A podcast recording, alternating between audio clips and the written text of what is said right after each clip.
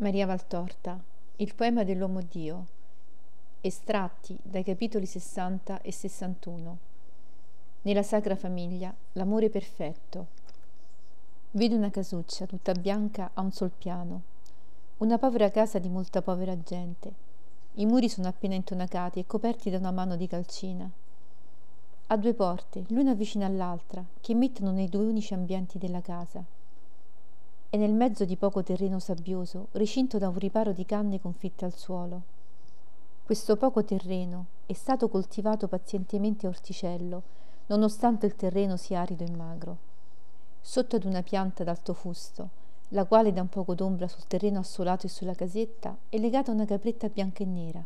E lì vicino, su una stuoia stesa a terra, vi Gesù bambino.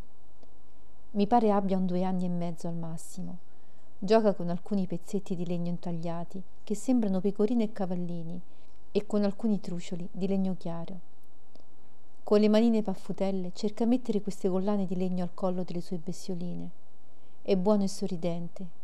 Una testolina che è tutta ricciolini d'oro fitti fitti, pelle chiara e delicatamente rosata, occhietti vivi, splendenti, di un azzurro carico. L'espressione è naturalmente diversa, ma riconosco il colore degli occhi del mio Gesù. Veste una specie di lunga camicina bianca, che sarà certo la sua tunica, con le maniche sino al gomito. Ai piedi per ora nulla.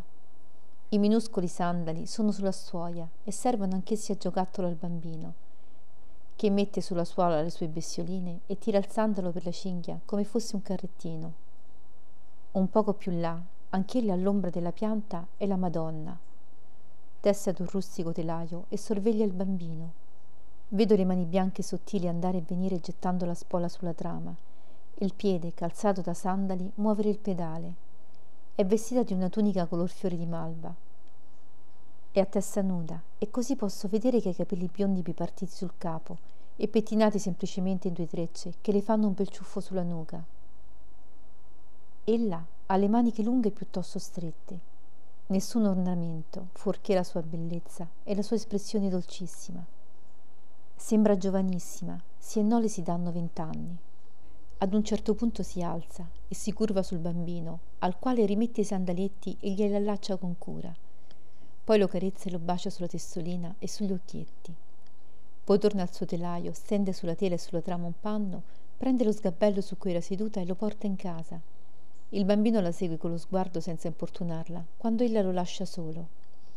Maria torna, prende per mano Gesù e lo fa alzare dalla sua stuoia. Il bambino ubbidisce senza resistenza. Mentre la mamma raccoglie i giocattoli e la stuoia li porta in casa, egli corre trotterellando sulle sue gambette tornite verso la caprettina e le butta le braccia al collo. Maria torna. Ora ha un lungo velo sul capo ed un'anfora in mano. Prende Gesù per la mannina e si avviano tutti e due girando intorno alla casetta verso l'altra facciata. Io li seguo, ammirando la grazia del quadro. La Madonna che regola il suo passo su quello del bambino e il bambino che trottorella sgambetta al suo fianco. Noto che la sua tunichetta non è lunga sino ai piedi, ma giunge soltanto sino a metà del polpaccio. È molto linda, semplicissima, trattenuta alla vita da un cordoncino pure bianco. Sul davanti della casa la siepe è interrotta da un rustico cancello che Maria apre per uscire sulla via. Non vedo nessuno Maria guarda verso il centro, non verso la campagna, come attenda qualcuno. Poi si avvia verso una vasca o pozzo che sia, che ha qualche decina di metri più in su. Vedo venire avanti per la via un uomo non troppo alto ma robusto. Sembra avere al massimo 40 anni. Ha i capelli e la barba folti e neri, la pelle piuttosto abbronzata e occhi scuri. Un viso onesto e piacente, un viso che ispira fiducia. Vedendo Gesù e Maria, affretta il passo, ha sulla spalla sinistra una specie di sega e una specie di pialla e con la mano tiene altri arnesi del mestiere. Sembra che torni dall'aver fatto qualche lavoro in casa di qualcuno. Maria sorride e il bambino manda gridetti di gioia e tende il braccino libero. Quando in tre si incontrano, Giuseppe si curva offrendo al bambino un frutto che mi pare una mela.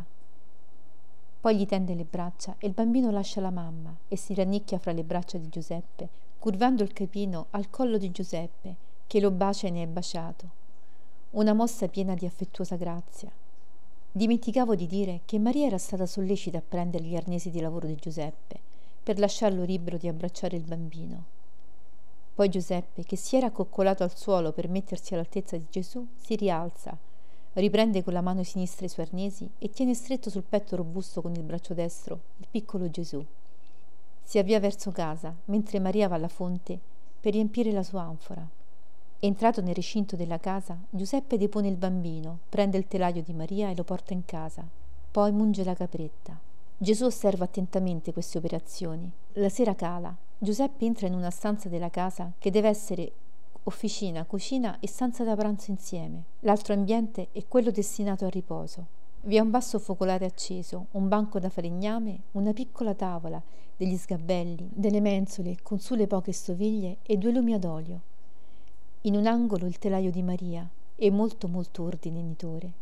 Di mura poverissima ma pulitissima. E questa è un'osservazione che faccio. In tutte le visioni riguardanti la vita umana di Gesù, ho notato che tanto lui come Maria, come Giuseppe, come Giovanni, sono sempre ordinati e puliti nella veste e nel capo abiti modesti e semplici acconciature, ma di una nitezza che li fa apparire signorili. Maria torna con l'anfora. La stanza è rischiarata da una lucerna che Giuseppe ha accesa e messa sul banco dove si curva a lavorare ancora intorno alle piccole assi, mentre Maria prepara la cena.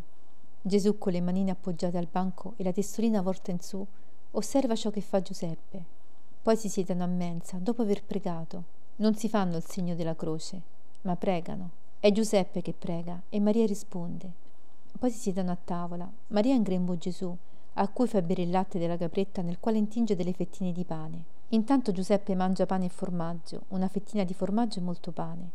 Poi Maria mette Gesù seduto su uno sgabelletto vicino a lei e porta in tavola delle verdure cotte e ne mangia le pure, dopo che Giuseppe si è servito. Gesù rosicchia tranquillo la sua mela e sorride scoprendo i dentini bianchi. La cena termina con delle olive e dei datteri. Vino niente, la cena è di povera gente. Ma è tanta la pace che spira in questa stanza, che la visione di nessuna reggia pomposa me la poteva dare simile. E quanta armonia. Dice Gesù, la lezione, a te e agli altri, te la danno le cose che vedi. È lezione di umiltà, di rassegnazione, di buona armonia. Preposta ad esempio a tutte le famiglie cristiane e specie alle famiglie cristiane di questo speciale e doloroso momento. Tu hai visto una povera casa e quello che è doloroso, casa povera in un paese straniero. Molti, solo perché sono dei passabili fedeli che pregano e ricevono me eucaristico, che pregano e si comunicano per i loro bisogni, non per le necessità delle anime e per gloria di Dio. Molti pretenderebbero di avere una vita materiale facile, ben riparata da ogni più piccola pena, prospera, felice. Giuseppe e Maria avevano me, Dio vero per loro figlio, eppure non ebbero neppure il povero bene d'esser poveri. Sono due profughi, proprio per avere me. Clima diverso, paese diverso, così triste rispetto alle dolci campagne della Galilea. Lingua diversa, costumi diversi, in mezzo ad una popolazione che non li conosce e che ha l'abituale diffidenza delle popolazioni per i profughi e per gli sconosciuti. Privi di quei mobili comodi e cari della loro casetta, di tante cose umili e necessarie che là vi erano e che non parevano tanto necessarie, mentre qui, nel nulla che li circonda, sembrano addirittura belle come il superfluo che fa deliziose le case dei ricchi.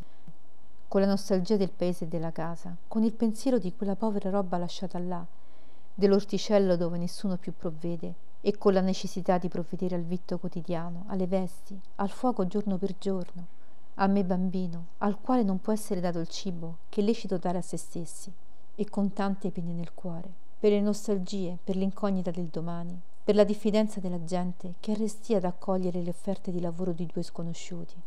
Eppure l'hai visto, in quella dimora leggia serenità, sorriso, concordia, e di comune accordo si cerca di farla più bella, anche nel misero orto, perché sia più simile a quella lasciata e più confortevole. Non vi è che un pensiero, quello che a me santo, sia resa meno ostile la terra, meno misera a me che vengo da Dio. Amore di credenti e di parenti che si estrinseca in mille cure, che vanno dalla capretta acquistata con tante ore di lavoro, ai piccoli giocattoli intagliati negli avanzi di legno, ai frutti presi per me solo, negandosi a un boccone di cibo. Diletto Padre mio della terra, come sei stato amato da Dio, da Dio Padre nell'alto dei cieli, da Dio Figlio, divenuto Salvatore sulla terra. In quella casa non vi sono nervosismi, bronci, visi scuri, e non vi è rimprovero reciproco e tantomeno verso Dio che non li colma di benessere materiale. Giuseppe non rimprovera Maria di essere causa del suo disagio e Maria non rimprovera Giuseppe di non saperle dare un maggiore benessere. Si amano santamente, ecco tutto, e perciò la loro preoccupazione non è per il proprio benessere, ma per quello del coniuge. Il vero amore non conosce egoismo e il vero amore è sempre casto, anche se non è perfetto nella castità, come quello di due vergini sposi. La castità unita alla carità porta a seco tutto un corredo d'altre virtù e perciò fa di due che si amano castamente due perfezioni di coniugi. L'amore di mia madre di Giuseppe era perfetto, perciò era fomite ad ogni altra virtù, e specie a quella carità verso Dio, benedetto ad ogni ora, nonostante che la sua santa volontà fosse penosa alla carne al cuore. Benedetto, poiché sopra la carne del cuore era più vivo il Signore nei tuoi santi lo Spirito. E questo magnificava con riconoscenza il Signore per averli eletti a custodio del suo eterno Figlio. In quella casa si pregava. Troppo poco si prega nelle case ora, e vi siedete alla tavola senza un pensiero per il Signore che vi ha permesso di vedere un nuovo giorno, di poter giungere ad una nuova notte, che ha benedetto le vostre fatiche e concesso che vi divenisse mezzo a conquistarvi quel cibo, quel fuoco, quelle vesti, quel tetto, che pure sono necessari alla vostra umanità. Sempre buono quello che viene da Dio buono. Anche se povero e scarso, l'amore gli dà sapore e sostanza, l'amore che vi fa vedere nell'eterno creatore il Padre che vi ama. In quella casa vi è frugalità. Vi sarebbe anche se il denaro non mancasse. Ci si nutre per vivere, non ci si nutre per far godere la gola con insaziabilità di ingordi e con capricci di golosi che si empiano fino ad appesentirsi e sprecano sostanze in cibi costosi, senza un pensiero per chi di cibo è scarso e privo, senza riflettere che se essi avessero moderazioni molti potrebbero essere sollevati dal morso della fame. In quella casa si ama il lavoro. Lo si amerebbe anche se il denaro fosse abbondante, poiché nel lavoro l'uomo obbedisce al comando di Dio e si libera dal vizio che come edera tenace stringe e soffoca gli oziosi, simili a massi immobili. Buono il cibo, sereno il riposo, contento il cuore quando uno ha ben lavorato e si gode il suo tempo di sosta fra un lavoro e l'altro. Non alligna nella casa e nella mente di chi ama il lavoro il vizio delle molteplici facce, e non allignando questo prospera l'affetto, la stima, il rispetto reciproco, e crescano in un'atmosfera pura i teneri virgulti che divengano così origine di future famiglie sante. In quella casa regna l'umiltà. Quanta lezione di umiltà per voi superbi. Maria avrebbe avuto umanamente mille e mille ragioni di insuperbirsi e di farsi adorare dal coniuge Tante fra le donne lo fanno soltanto per essere un poco più colte, o di Natale più nobile, o di borsa più ricca del marito. Maria è sposa e madre di Dio, eppure serve, non si fa servire. Serve il coniuge ed è tutto amore per lui.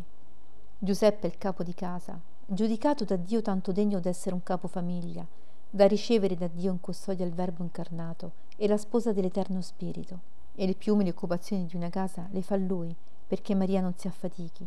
Non solo, ma come può, per quanto può, la ricrea e si industria a farle comodo la casa e lieto di fiori l'orticello.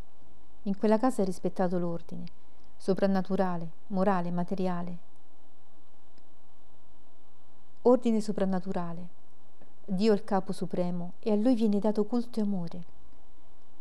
Ordine morale. Giuseppe è il capo della famiglia e a lui viene dato affetto, rispetto ed ubbidienza ordine materiale. La casa è un dono di Dio, come le vesti e le suppellettili. In tutte le cose è la provvidenza di Dio che si mostra.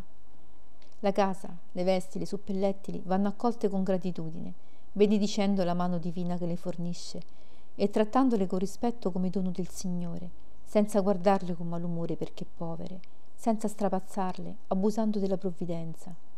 Le cose viste, meditatele, Meditatele voi tutti, che ora tanto soffrite, per aver mancato in tante cose verso Dio, e fra queste anche quelle in cui non mancarono mai santi sposi, che mi furono madre e padre.